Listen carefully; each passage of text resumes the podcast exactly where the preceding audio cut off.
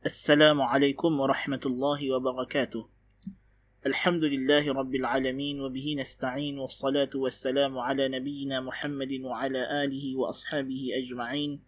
Amma ba'du. Sidang pendengar yang dirahmati Allah subhanahu wa ta'ala Mudah-mudahan kita sentiasa dalam keadaan dilindungi dan diberkati oleh Allah tabaraka wa ta'ala. Bertemu kita lagi sekali dalam rancangan Secangkir Milo Panas bersama dengan podcast rasionalis Orthodox. Pada siri kali ini, saya ingin membangkitkan satu topik yang agak ganjil tajuknya tetapi ia sebenarnya suatu realiti yang memang berlaku dalam masyarakat kita. Tajuknya ialah batu ababil di Sungai Buloh. Ya, batu ababil di Sungai Buloh. Tuan-tuan dan perempuan mungkin pernah dengar perkataan ababil ni dalam Al-Quran. Tayran ababil. Iaitulah cerita tentang dalam surah Al-Fil. Bagaimana Allah Ta'ala telah memusnahkan tentera bergajah dengan dihantar burung. Yang masyarakat kita kata burung ababil lah. Tapi bukanlah. Ababil ni bukanlah makna burung tu nama ababil yang melemparkan tentera bergajah itu dengan batu daripada neraka. Nas'alullah al-afiyah. Tetapi apa yang menariknya baru-baru ni kita dikejutkan ataupun mungkin kebanyakan kita ada perasan atau tak perasan dalam laporan berita mengatakan ada satu program pameran artifak-artifak yang dinisbahkan kepada Rasulullah sallallahu alaihi wasallam dipamerkan di sebuah madrasah ataupun sebuah mahat tahfiz di kawasan Sungai Buloh dengan kerjasama sebuah badan yang kononnya mendakwa dia mengumpul artifak-artifak yang dinisbahkan kepada Nabi sallallahu alaihi wasallam. Di antara artifak yang didakwa dipamerkan itu antaranya ialah dikatakan ada darah bekam Nabi, di antaranya dikatakan peluh Nabi sallallahu alaihi wasallam yang diekstrak daripada tikar yang diambil daripada Turki pada tahun 1999 Uh, dan juga ada juga bila saya tengok dalam rancangan uh, laporan berita televisyen itu uh, dipamerkan di situ sebuah uh, kaca tertulis tertera pada balang ataupun bekas kaca itu terkandung dalamnya ialah batu ababil. Dan bila kita cuba semak betul ke ada orang dakwa dia jumpa batu ababil ni? Rupanya memang ada uh, dalam laporan sebahagian berita kononnya seorang daripada Arab sana dakwa kata dia jumpa batu ababil. Uh, kan? Dan mungkinlah batu itulah. Wallahu alam mungkin batu itu atau batu lain yang didakwa sebagai batu ababil dan sebenarnya apa yang kita dapati daripada program sebegini ialah satu fenomena yang menampakkan betapa masyarakat kita dikelilingi dengan projek-projek pembodohan. Minta maaf lah cakap. Tapi ini adalah projek-projek atau program-program pembodohan masyarakat. Mereka mendakwa mereka nak mendekatkan masyarakat dengan sunnah Nabi SAW. Tetapi ini bukanlah caranya. Kalau betul nak hidupkan sunnah Nabi SAW, kita kena dekatkan masyarakat dengan sunnah Nabi SAW yang Nabi memang tinggalkan untuk kita untuk kita beramal. Iaitulah kita mengikut hukum hakam Al-Quran. Kita mempelajari sunnah-sunnah Nabi SAW kita mentelaah kitab-kitab hadis Sahih Bukhari Sahih Muslim hadis 40 Radus Salihin. Kita mempelajari hukum hakam fiqah dengan begitu mendalam dan kita beramal supaya amalan kita ni bukan sahaja amalan yang yang sah tetapi amalan yang mutaqabbal yang diterima oleh Allah Subhanahu wa taala jadi apa yang saya nak bangkitkan di sini sidang pendengar yang dirahmati Allah Taala ialah pertama sekali ada beberapa perkara yang kita nak tanbih ataupun kita nak ingatkan. Kita tidak mengingkari dari sudut barang-barang Nabi alaihi salatu wasalam memang di antara barang yang dibenarkan oleh syarak untuk kita bertabarruk. Walaupun program tu saya tidak nampaklah mereka kata ianya untuk tabarruk tetapi uh, mereka kata untuk mendekatkan masyarakat dengan Rasulullah sallallahu alaihi wasallam Uh, memandangkan kita berhadapan dengan masalah bencana pandemik COVID-19 ini mereka nak menenangkan masyarakat nak mendekatkan uh, masyarakat dengan baginda Nabi SAW so di situ ada unsur-unsur uh, macam nak kata kalau kita pergi tengok barang-barang ni maka kita akan jadi tenang dan sebagainya. Nak dekat dengan Nabi rasa dekat dengan Nabi. Sedangkan sepatutnya kalau nak dekat dengan Nabi kita buatlah sunnah-sunnah Nabi SAW puasa sunat solat sunat. Salat kita yang fardu itu kita betulkan khusyuk dalam salat bagaimana zikir dalam salat zikir selepas salat dan seterusnya. Ha, tapi uh, apa yang kita nak ingatkan di sini ialah kita bukan nak ingkar dari segi memang barang-barang yang ada kaitan dengan Nabi SAW memang boleh kita bertabaruk dengannya dan telah sabit perkara ini daripada amalan para sahabah dan amalan daripada kalangan tabi'in radhiyallahu anhum ajma'in. Tetapi uh, perbincangan kita pada petang ni saya bukan nak bahas tentang hukum tabarruk dan sebagainya itu ada masa dan waktunya kita bahaskan dalam uh, kelas pengajian kita. Tapi apa yang kita nak sembang pada petang ni sambil-sambil kita menghirup secangkir Milo panas pada petang hari Ahad ini ialah sejauh mana dakwaan yang mengatakan barang-barang ni memang sahih atau memang datang daripada Nabi alaihi salatu wassalam. Ha, ini yang paling penting. Sebab kita tak nak kita diperbodohkan. Dan kita tak nak orang menipu atas nama Nabi SAW. Kerana menipu atas nama Nabi SAW bukanlah perkara yang ringan tuan-tuan dan perempuan. Dia adalah dosa yang sangat besar. Nabi SAW bersabda, Man kathaba alaiya muta'ammidan falyatabawwa maq'adahu minan nar. Barang siapa yang sengaja berdusta atasku, atas namaku, maka siapkan tempat duduknya di neraka. Ini hadis mutawatir. Maka mendakwa barang ini adalah barang Nabi, ini rambut Nabi, ini peluh Nabi, ini darah bekam Nabi alaihi salatu wassalam bukanlah perkara yang remeh. Ini kita mendakwa sesuatu tentang diri baginda Nabi alaihi salatu wassalam yang mana kalau ianya dusta dan palsu kita kata Nabi alaihi salatu wassalam siapkan tempat duduk hampa dalam neraka. Allahu akbar. Nauzubillah min zalik. Jadi apa yang kita nak timbulkan di sini ialah yang pertama kita kena faham bahawa Nabi SAW bila dia baginda SAW meninggal wafat barang yang Nabi tinggalkan bukanlah banyak. Antaranya yang disebut dalam sahih al-Bukhari daripada Amr bin Al-Harith radhiyallahu an bahwasanya kata beliau tidaklah Rasulullah sallallahu alaihi wasallam meninggalkan ketika matinya baginda itu sebarang dirham ataupun dinar. Tiada juga hamba sahaya tiada sesuatu pun kecuali baralnya yang putih, senjata peperangannya dan tanah yang dijadikan sebagai sedekah tanah Fadak dan juga Khaybar. Jadi maknanya yang pertama kita kena faham barang-barang peninggalan Nabi SAW tidaklah banyak dan dia bukanlah barang yang kita kata boleh bertahan berkurun-kurun lamanya dan memang telah sabit juga para sahabat radhiyallahu anhum ada menyimpan barang-barang ini di zaman mereka dan mereka bertabaruk dengannya dan memang ada dalam kalangan tabi'in yang uh, bertabaruk dengan barang-barang ini. Uh, seperti rambut Nabi alaihi salatu seperti apa nama uh, apa nama ada sahabat yang uh, masih menyimpan uh, apa nama selipan Nabi atau capal Nabi seperti Anas bin Malik, ada yang menyimpan bekas air uh, bekas air Nabi alaihi salatu. Uh, dan ada juga sahabat-sahabat yang menyimpan juzuk-juzuk bahagian daripada anggota badan Nabi sallallahu alaihi wasallam macam rambut, macam kuku, So itu kita tak nafikan memang berlaku. Dan memang ada. Ah, bukan kita nak nafi benda tu. So itu kita kena faham ya.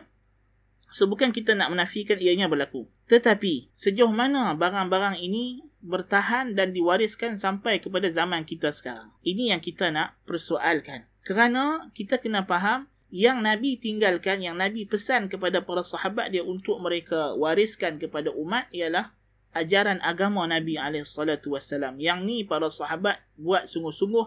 Mereka tak tinggal, mereka sebarkan ajaran Nabi SAW. Mereka ajak kepada kita Al-Quran, ajak kepada kita Sunnah, ajak kepada kita agama Islam dengan sepenuhnya. Tidak ada yang kurang lagi. Tetapi barang-barang peninggalan Nabi SAW ini bukanlah perkara yang diperintahkan oleh Nabi SAW untuk ia dipelihara dan diwariskan turun-temurun. Dan ia bukanlah maksud syarak.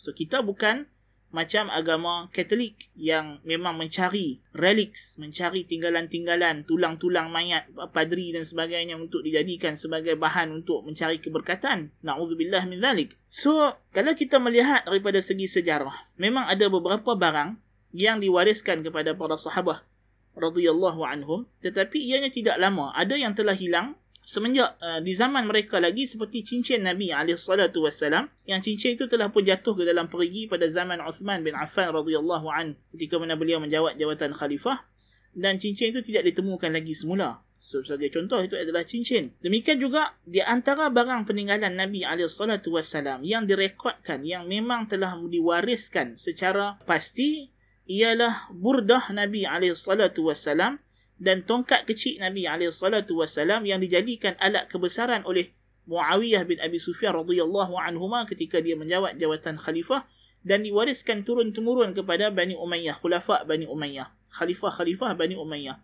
Kemudian ia diwariskan sampai kepada khalifah Bani Abbasiyah tetapi kemudiannya telah musnah ataupun telah hancur ketika mana berlakunya serangan Mongol ataupun Tatar pada tahun 656 Hijriah. Demikian juga di antara barang yang disebahkan kepada Nabi SAW dan telah musnah ialah capal Nabi SAW yang telah uh, musnah ataupun hilang ataupun telah hancur dalam serangan Timur Lang di kota Dimashq ataupun Damaskus pada tahun 800 tiga hijrah. Demikian juga ada para sahabat radhiyallahu anhum yang menyimpan barang-barang ini, mereka tidak mewariskannya kepada keluarga mereka. Ah, sebahagian mereka mewasiatkan supaya barang-barang ini ditanam bersama dengan mereka apabila mereka wafat. So memang itu memang berlaku. Ada sahabat yang simpan pakaian Nabi, maka dia pesan supaya pakaian tersebut dijadikan sebagai kafannya. Ada sahabat yang simpan barang-barang Nabi, dia suruh tanam sekali dalam kubur dia bersama dengan jasad dia. Uh, barang-barang yang dia simpan daripada barang Nabi SAW ini. Dan yang lebih ganjilnya, so di situ kita nampak para sahabat, dia tidak ada ihtimam, dia tidak ada fokus nak wariskan barang-barang yang dinisbah kepada Nabi SAW ni kepada generasi seterusnya. Sebab yang menjadi tanggungjawab mereka adalah mewariskan agama Nabi, ajaran Nabi SAW. Jadi, um, nak mendakwa kata masih ada barang peninggalan yang berterusan sampai kepada kita ni agak ganjil lah kan. Demikian juga kalau kita tengok mimbar Nabi SAW. Masjid Nabawi sendiri tempat Nabi salat. Telah berlaku kebakaran. Mimbar Nabi telah pun uh, terbakar. Yang mimbar tu ada di Masjid Nabawi sekarang itu ialah mimbar yang dibina pada zaman Uthmaniyah. Memang tertulis, tertera pun di dekat mimbar tu memang dia tulis. Ha, kan? Sebab bila berlaku kebakaran di Masjid Nabawi, uh, mimbar tersebut telah terbakar hangus. Ha, kan? Dan bermakna terbakar jugalah segala kesan-kesan uh, tempat duduk Nabi ke apa yang Nabi pernah sentuh dalam Masjid Nabawi itu telah pun habis dengan berlakunya beberapa kali kebakaran dalam Masjid Nabawi uh, pada zaman dahulu pada zaman Mamluk pada zaman Uthmaniyah. Jadi kita melihat Allah Subhanahu Wa Taala tidak memelihara barang-barang peninggalan Nabi alaihi salatu wasalam Maksudnya barang-barang peninggalan Nabi SAW sama seperti barang-barang lain. Dia tidak ada specialty. Kalau kena jilat api, dia terbakar. Ha? Kalau apa nama berlaku apa nama bencana, dia rosak, dia musnah. Sebab itulah Ibnu Mas'ud radhiyallahu an bila dia masuk ke Masjid Kufah dan tengok ada orang duk buat zikir jama'i ramai-ramai. Dia kata, ini kamu wahai umat Muhammad sangat cepat melakukan kerosakan. Sangat cepat melakukan perkara-perkara bid'ah dalam agama. Ini baju Nabi SAW belum lagi lusuh apa nama barang-barang Nabi. Benjana-benjana dia bekas-bekas minuman dia belum lagi pecah. Maksudnya masih lagi dalam tempoh jarak yang dekat dengan kewafatan Nabi sallallahu alaihi wasallam. Bermakna para sahabat faham daripada perkataan Ibnu Mas'ud ini barang-barang Nabi ini tidak ada specialty untuk dia kekal. Dia adalah seperti barang-barang lain yang akan terdedah kepada kemusnahan kehancuran dengan dimamah masa dan keadaan. So bagaimana kita hari ini nak menjamin bahawa barang-barang Nabi SAW ni masih wujud sampai ke zaman kita. Dan kalau kita tengok ulama-ulama Islam di zaman dahulu tidak ada di kalangan mereka yang mendakwa kata mereka nak pergi tabaruk dengan barang-barang ni. Kalau kita tengok ulama-ulama Islam di zaman tabi' tabi'in atau di zaman selepas tabi' tabi'in Imam Ahmad bin Hanbal, Imam Asy-Syafi'i radhiyallahu an. Imam Asy-Syafi'i radhiyallahu an daripada ahlul bait, daripada keluarga Nabi, daripada keturunan Nabi alaihi salatu wasalam. Tidak pula dia ada dakwa dia ada barang-barang Nabi alaihi salatu wasalam. Dan barang yang paling masyhur ialah yang kita sebut tadi burdah dengan tongkat kecil Nabi SAW. Itu pun telah musnah, telah rosak. Ya.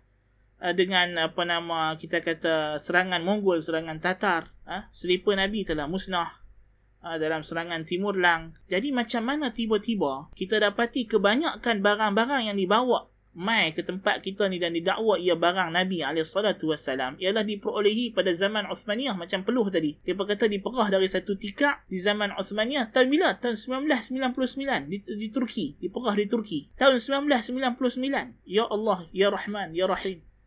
Allahumma arhamna. Macam inikah kita begitu mudah ditipu? Takkanlah peluh itu masih boleh kekal dan bertahan di tikak tersebut pada tahun 1999 tuan-tuan. Nabi telah wafat begitu lama dan kita dah buktikan tadi bahawa barang-barang peninggalan Nabi ni dia tidak ada specialty untuk kekal. Dia seperti barang-barang lain. Dia akan musnah, dia akan rosak, dia akan habis. Ada yang mendakwa dalam pameran yang apa nama yang kita tengok tu yang di, diwar-warkan baru ini di Sungai Buloh tu ada darah bekam Nabi wassalam. Adakah Nabi nak biarkan darah bekam yang darah takkanlah oh nak disimpan. Yang ada pun didakwa yang disabit dari riwayat ialah rambut masalahnya kita kata memang ada. Dan peluh Nabi alaihissalatu wassalam yang diambil oleh para sahabat radhiyallahu anhum. Mereka guna peluh itu untuk buat wangi-wangian untuk anak-anak mereka sebab peluh Nabi ni lebih harum daripada kasturi. So kita cabar puak-puak ni hampa buka mai bekas yang hampa kata ada peluh Nabi tu mai kita nak cium bekat cium. Tengok wangi tengah mana. Sebab peluh Nabi ni lebih wangi daripada kasturi so kita buat perbandingan minyak peluh yang hampa kata ni peluh Nabi ni kita mai compare dengan kasturi. Nak tengok wangi tengah mana. Kalau betul, kalau sungguh lah. Jadi maknanya kita kata tak logik. Sebab sahabat bila dia ambil, dia bukan simpan. Peluh tu dia buat untuk dia bagi bubuh dekat anak-anak mereka. Dia buat sebagai pakai minyak wangi. So benda tu habis. Diguna, dipakai. So macam mana hang boleh dakwa kata hang perah pada tahun 1999. Peluh tersebut. Ini dakwaan yang cukup besar. Macam batu ababil ni tuan-tuan. Yang lebih menyayat hati bila saya buat sedikit apa nama carian maklumat berkenaan dengan yang dikata batu ababil ni. Kononnya ada satu orang di Saudi sana. Orang Arab. Bukanlah Arab apa pun Arab bodoh gitu je lah kan. Bukanlah Arab. Bukan yang ulama ke apa ke. Orang kampung biasa dia jumpa batu. Di batu tu ada gambar macam burung macam gajah. Di batu tu ada gambar macam burung macam gajah Lepas tu dia kata, ha inilah batu ababil. Ya Allah, Ya Rahman, Ya Rahim. Allahumma arhamna wa sallimna. Takkanlah begini bodoh kita kena tipu. Takkanlah batu daripada api neraka. Hang kata dalil batu ni batu yang dilempak oleh burung yang dikenal pada Abraha sebab di batu ni ada ukiran gambar gajah dengan gambar burung. Ya Allah, Ya Rahman. Macam inikah kita begitu mudah ditipu. Sedangkan Allah Subhanahu wa taala menyuruh kita menggunakan akal kita rasional kita untuk menilai setiap perkara. Allah taala tidak pernah menjadikan benda yang tak logik sebagai satu perkara ibadat atau perkara untuk kita beriman dengannya. Agama Tuhan ini sentiasa agama yang logik kerana agama Tuhan ini dipahami menerusi akal. Tuhan ciptakan akal untuk beragama. So akal dengan agama tak mungkin bertentangan Adakah benda yang begini tak masuk akal? Benda yang begini kita kata, Subhanallah, adakah begitu mudah kamu mengisbatkan ini batu yang kononnya dilempak kepada Abraha? Sedangkan yang batu dilempak Abraha ni bukan batu dunia, bukan batu biasa. Batu daripada neraka azab Allah Ta'ala. Kalau kita jumpa pun kita lari, kita tak mau dekat. Eh? Kita takut. Jadi ini di antara kita kata masalah uh, masyarakat kita hari ini tuan-tuan dan perempuan. Bagaimana mudah ditipu. Macam mana kita nak buat ni? Apa yang sepatutnya kita buat? Kita kena kembali belajar tuan. Kena ambil agama ni betul-betul daripada sumber dia. Jadi ini peristiwa yang macam ni kita harap tak naklah berulang lagi. Ini adalah penipuan terang-terangan di atas nama Nabi SAW tidak mungkin lagi mereka boleh buktikan barang-barang yang mereka bawa ni secara uh, saintifik. Mustahil. Takkan berlaku. Kan dari segi uh, sanad riwayat tidak ada. Bahkan dari segi pembuktian sejarah mereka tidak ada rekod yang sahih membuktikan kata benda ni memang datang daripada Nabi SAW. Sebab itulah agama ini dibina dengan sanat. Apa yang kamu nisbah kepada Nabi SAW, dia adalah agama. Dia adalah sunnah. Dia adalah ajaran Nabi. Maka memerlukan sanat. So, kalau you nisbahkan benda ini kepada Nabi, mana sanatnya? Mana buktinya? Apa dalilnya? Apakah rekodnya yang yang sahih, yang tulen, yang membuktikan bahawa memang benda ni adalah datang daripada Nabi SAW mereka tak mungkin boleh membuktikan perkara tersebut. Sedangkan kita kata barang-barang yang ada dekat dengan keluarga Nabi wassalam dengan para sahabat radhiyallahu anhum pun musnah, rosak, binasa, tidak kekal. Macam mana tiba-tiba barang-barang ni boleh kekal? Ha, duk ada pula dengan kita di Malaysia, di Indonesia. Ini adalah perkara yang sangat pelik tuan-tuan. Mungkin kita mudah tertipu kerana kita ingat eh ni barang Nabi, barang Nabi tak musnah. Tak, bukan macam itu yang Tuhan preserve, yang Tuhan pelihara, yang takkan musnah, yang tuan-tuan nak cari, yang perempuan nak ialah sunnah Nabi SAW. Apa yang Nabi ajak kita hari-hari. Apa doa yang Nabi baca keluar masuk rumah. Doa bangkit tidur. Doa nak tidur. Makan minum kita macam mana. Apa bentuk ibadat kita. Salat kita macam mana. Khusyuk ke tak khusyuk. Baca Quran kita macam mana. Yang ni yang nak dekatkan kita dengan Allah Subhanahu Wa Taala yang nak memastikan kita mendapat syafaat Nabi SAW. Macam mana selawat kita kepada Nabi SAW. Adakah kita sentiasa berselawat kepada baginda Nabi SAW? Adakah kita melaksanakan suruhan-suruhan Nabi, meninggalkan segala larangan-larangan Nabi SAW? Yang ni yang sepatutnya kita kena tengok. Yang ni yang sepatutnya kita kena cek diri kita sepanjang masa, setiap masa. Ha, bukan kita kalut nak pergi diperbodohkan dengan perkara-perkara yang macam ni tuan-tuan dan puan Allahul Musta'an. Jadi kita mohon keampunan kepada Allah Subhanahu Wa Taala mudah-mudahan Allah Ta'ala bimbing kita dan jauhilah dan lindungilah kita daripada bentuk penipuan yang macam ini. Kerana dia bukan penipuan yang biasa. Ini penipuan atas nama Nabi SAW. Dan kita tak nak masyarakat kita terus diperbodohkan dan ditipu dengan golongan-golongan yang memakan harta manusia secara batil.